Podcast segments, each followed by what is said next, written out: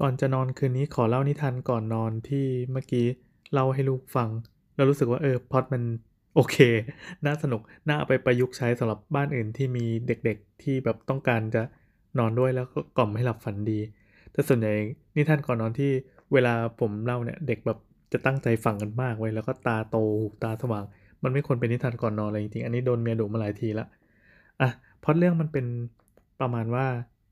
เออจริงๆคือคือเล่าเนี่ยมันเป็นค่อนข้างเป็นเรื่องส่วนตัวมากก็คือ เราใช้สถานที่ที่บ้านตัวเอง แล้วก็แบบที่ร้านตัวเอง แล้วก็ที่บ้านนู้นบ้านนี้ซึ่งมันเป็นมันเป็นพื้นที่ที่เด็ก ๆ คุ้นเคยนะ ถ้าเกิดว่าใครจะเอาไปเล่าก็ประยุกต์เป็นที่ของตัวเองแล้วกันอะเราเล่าประมาณว่ากาละครั้งหนึ่งนานมาแล้วมีพี่น้องคู่หนึ่ง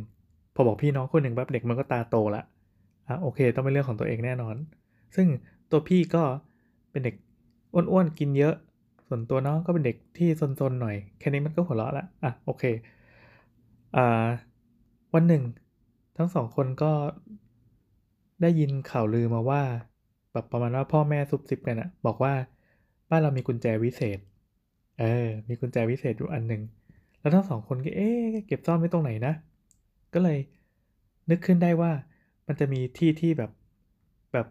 พ่อกับแม่ชอบเอาของไปใส่ไว้ในนั้น ซึ่งอันนั้นจะเป็นประมาณว่าเป็นหีบสมบัติลับประจำบ้านอะซึ่งซึ่งที่บ้านผมก็จะมีไอ้แบบนั้นจริง ๆ มันเป็นแบบเอาไว้ใส่พวกเอกสารพวกอะไรเงี้ยสองพี่น้องก็เลยเออผมไม่ลงดีเทลที่มันเป็นเรื่องส่วนตัวมากแล้วกันนะ แต่ก็คืออ่าออกแบบพอดเป็นประมาณนี้ว่าในที่สุดพี่กับน้องก็ไปช่วยกัน เข็นเข็นเข็นเข็นของเพื่อจะหลบ แล้วก็เปิดไอ้ตู้เซฟอันนั้นขึ้นมา ซึ่ง พอเปิดไปปั๊บข้างในก็มีแค่กล่องกล่องเล็ก ๆ กล่องหนึ่ง พอเปิดมาปั๊บเนี่ยก็มีกุญแจเป็นกุญแจสีทอง ที่หน้าตาประหลาดๆหน่อยก็เวลาเราก็ลงดีเทลอะไรไปนิดหนึ่งเช่นแบบตอนเปิดก็ช่วยกันเข็นแล้วก็แบบมีตดแตกอะไรให้เด็กฮาอะไรเงี้ยพอหยิบมาปั๊บเป็นเป็นกุญแจ แล้วก็เอ๊ะ มันเป็นแค่กุญแจอันเดียวเอง มันทำไมเหรอมันมีความสำคัญอะไรพิเศษหรือเปล่า ก็เลยไม่รู้จะทำไงดี ก็เลยลงไปที่ห้องเก็บของข้างล่าง แล้วก็นึกได้ว่าห้องเก็บของเนี่ยอ่ามันมี รูกุญแจอยู่ คือพอเปิดไปในห้องเก็บของก็ไม่มีอะไรใช่ไหมพอปิดประตูปั๊บสังเกตว่าเห็นรูกุญแจที่มันเป็นสีทอง ก็เลยเอากุญแจสีทองนั้นนะใส่เข้าไปแล้วก็ไข พอไขปั๊บมันก็จะมีแสงเรืองว่าบออกมาจากหลังประตู ซึ่งแบบเห็นลอดมาตรงเท้าอะไรเงี้ยนึกภาพเด็กที่กำลังนอน แล้วก็ผู้ใหญ่พ่อกำลังเล่าให้ลูกฟังเนี่ยตอนนี้ปิดไฟทั่วห้องแล้ว แต่แบบ มันเกาะกันแน่นเลยเว้ยเอ้ย สนุกดี ชอบเวลาแบบเราดีไซน์เรื่องอะไรแบบนี้มาแล้วเด็กมันเกาะอะต่อนะครับ พอมีแสงว่าบออกมาปับ๊บเด็กทั้งสองคนก็กลัวว่ามันเกิดอะไรขึ้นกับกับบ้านตัวเอง ก็มีพี่กับน้องก็แบบช่วยกันผลักหลังอะว่าแบบใครจะเป็นคนเปิดประตูใครจะเป็นคนเปิดประตู แล้วตัดสินใจก็ขึ้นมาคนก็ถามความเห็นว่าใครจะเป็นคนเปิด ก็จำไม่ได้แล้วพี่หรือน้องเป็นคนเปิดอะก็เปิดปับ๊บ อเปิดปับ๊บมันมีแสงสว่างจากข้างใน แล้วก็ห้องเก็บของที่คุ้นเคยอะเมื่อกี้ที่เพิ่งเปิดเข้าไปแล้วเป็นห้องมืดๆที่ไว้มีของสุมเต็มไปหมดอะตอนนี้มันกลายเป็นอุโมงค์ลับ กุญแจวิเศษดอกเนี้ยมันเป็นกุญแจที่สามารถไขปับ๊บแล้วก็ด้านหลังประตูมันจะเปลี่ยนเป็นสถานที่ที่สามารถทะลุไปที่อื่นได้คล้ายๆประตูไปไหนก็ได้อะแต่ว่าเราจะไม่รีเฟอร์ถึงเรื่องนั้นไม่งั้นเดี๋ยวเด็กนึกถึงดูไลมอนกันหมด พอเปิดไปปั๊บมันกลายเป็นอุโมงค์ที่เป็นทางยาวสว่างสว่าง เด็กทั้งสองคนก็เดินเข้าไปด้วยความตื่นเต้น เอ๊ะมันจะไปทะลุตรงไหนกันนะ แล้วก็เห็นอีกฝั่งหนึ่งที่เป็นประตูเหมือนกัน ก็เลยเปิดไป ปรากฏว่า มันก็ไปโผล่ที่ที่ร้านที่คาเฟ่ของตัวเองเนี่ยง่ายดีอ่ามันจะเป็นห้องใต้บันไดเหมือนกัน ก็คือห้องเก็บของเนี่ยสามารถไปทะลุกับห้องเก็บของที่อื่นได้ แล้วคือเด็กๆมันชอบไปเล่นห้องเก็บของที่ร้านนะครับ ดังนั้นพอพูดขึ้นมาปั๊บเด็กก็จะว้าวแล้วก็จะคุ้นเคย อะโอเค ไปปั๊บแบบก็วิ่งไปอวดคุณตาคุณยายซึ่งซึ่งอยู่ที่ร้าน ก็ดีใจหนุกหนานกัน แล้วก็ยังไม่บอกคำลับนี้ให้กับใคร แล้วก็นึกขึ้นได้ว่า เอ๊ะแถวๆนั้นอะมันก็มีลูกกุญแจสีทองอีกนี่นาที่เคยสังเกตเห็นเวลาเล่นก็คือมันจะมีกระท่อมหลังร้าน ก็เดินไปที่กระท่อม แล้วก็ชะโงกดูมันก็เป็นกระท่อมธรรมดาที่ข้างในก็เก็บเครื่องมืออุปกรณ์การเกษตรเอาไว้ ตัวพี่หรือตัวน้องสักคนอะก็เลยไขเข้าไปปั๊บ พอไขปั๊บแล้วก็คือโผล่ไปที่สวนสนุกฮาร์เบอร์แลนด์ได้ไงก็ไม่รู้พอเปิดประตูไปปั๊บคือทั้งสองคนคราวนี้ไม่กลัวแล้วไงเลยการเปิดประตูเข้าไปในที่แปลกๆพอเปิดไปปั๊บแล้วก็ลื่นสไลเดอร์ลงไปที่บ่อบอลแล้วกระเด็นกระดอน แล้วก็เล่นกันทั้งวัน อยู่พี่พี่ซึ่งแปดขวบแล้วอยู่ในโลกแห่งความจริงแล้ว ซึ่งน้องเพิ่งหกขวบ น้องก็จะแบบจินตนาการเยอะกว่าเพราะพี่บอกว่าเอ้าอย่างนี้เราก็ต้องจ่ายตังค์เขาสิเพราะว่าเรามาเที่ยวเล่นของเขาอะไรอย่างนี้ ก็เลยต้องบอกไว้ว่าอ๋อกุญแจนี่มันเป็นกุญแจบัตรผ่านพิเศษที่สามารถเล่นเครื่องเล่นได้นานแค่ไหนก็ได้ เท่าไหร่ก็ได้อะโอเค ทั้งสองคนก็เลยฟังอย่าง happy ต่อไป อะไรแบบนี้แล้วก็เล่นกันได้ทั้งวันจนในที่สุดก็หาทางกลับ ปรากฏว่าทางกลับมันไม่มีเพราะว่าตอนที่ลงมามันลื่นสไลเดอร์อันที่สูงที่สุดลงมา แล้วก็หล่นลงมาในบ่อบอลกระเด็น แล้วก็วิ่งเล่นกันหนุกหนานเลยนะที่ฮาร์เบอร์แลนด์ก็เลยให้ออกไอเดียว่าจะขับยังไงดี เออ พี่กับน้องก็เลยบอกว่า ก็กุญแจเนี่ยที่ถือมาเนี่ยมันจะมีเหมือนประมาณว่าไปไข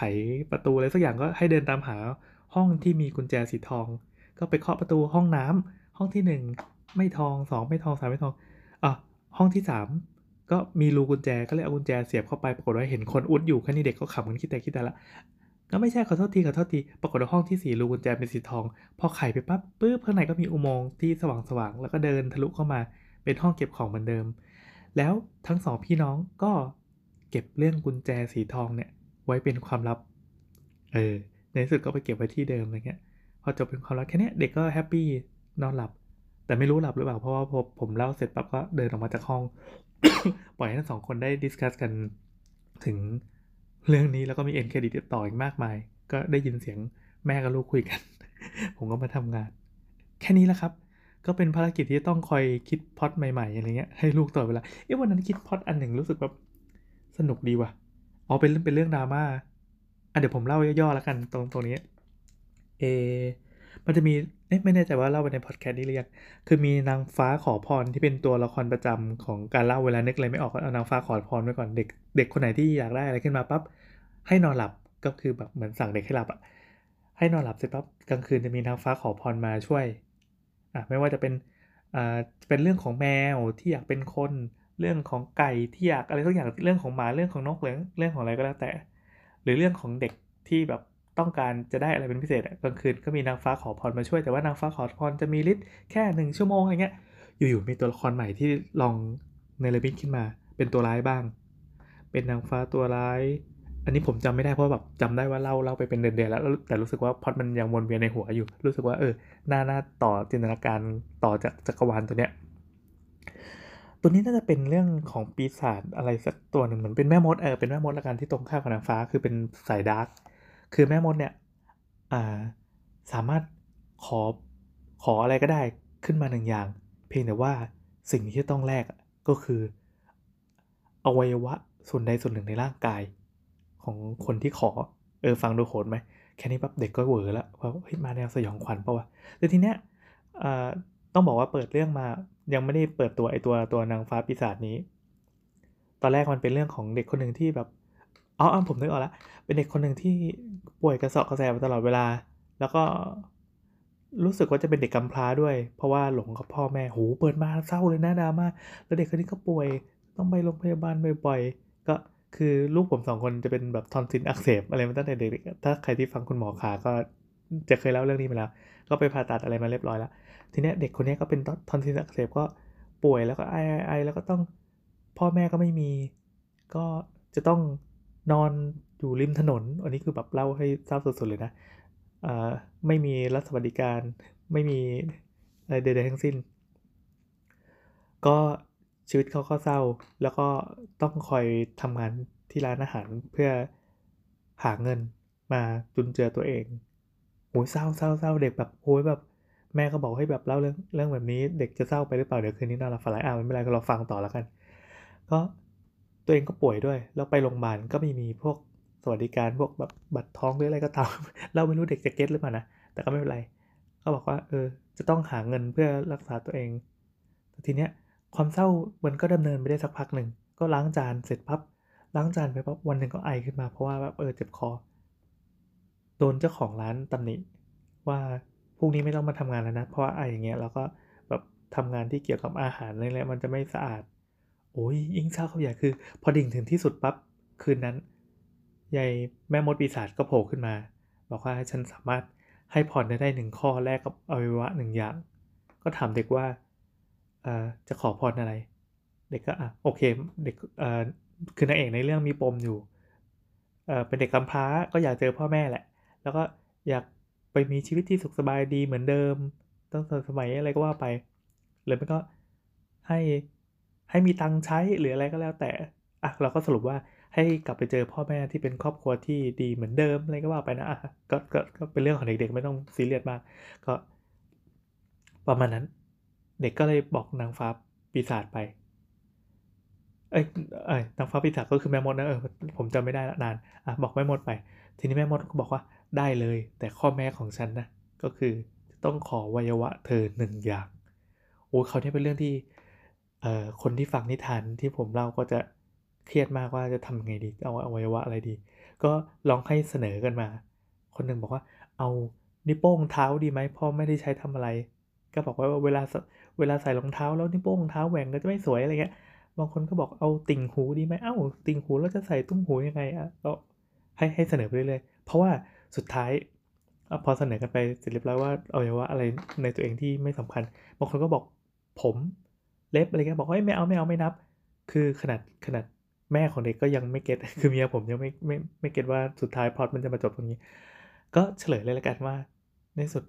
เด็กก็เลยบอกว่า ฉันขอมอบ ต่อมทอนซินให้นางฟ้าใจร้าย ก็คือมอบมอบต่อมทอนซินให้ยายแม่มดยายแม่ก็โอเคได้เลย อยากได้มานานแล้วต่อมทอนซินก็เลยมอบไปให้ปิ้งเท่านั้นเด็กก็เลยหายป่วย และแถมได้อยู่กับพ่อแม่โหสุดยอด happy ending หักมุมอะไรอย่างนี้ มันหักมุมตรงไหนแต่แต่สำหรับโลกของเด็กๆที่ยังไม่เคยฟังพล็อตอะไรแบบนี้ก็โหตื่นเต้นตื่นเต้นตื่นเต้นนั่นแหละครับ ก็เด็กทั้งสองคนก็นอนหลับฝันดี เนี่ยถ้ามีนิทานอะไรหนุกๆอีกก็น่าจะมาเล่าให้ฟังแต่ไม่รู้จะจำได้หรือเปล่านะเพราะว่าเวลาเล่าไปปั๊บแล้วก็จะแบบไม่ได้เก็บเอาไว้อะก็เสียดายเหมือนกันรู้สึกว่าสนุกดีแค่นี้แหละครับจบ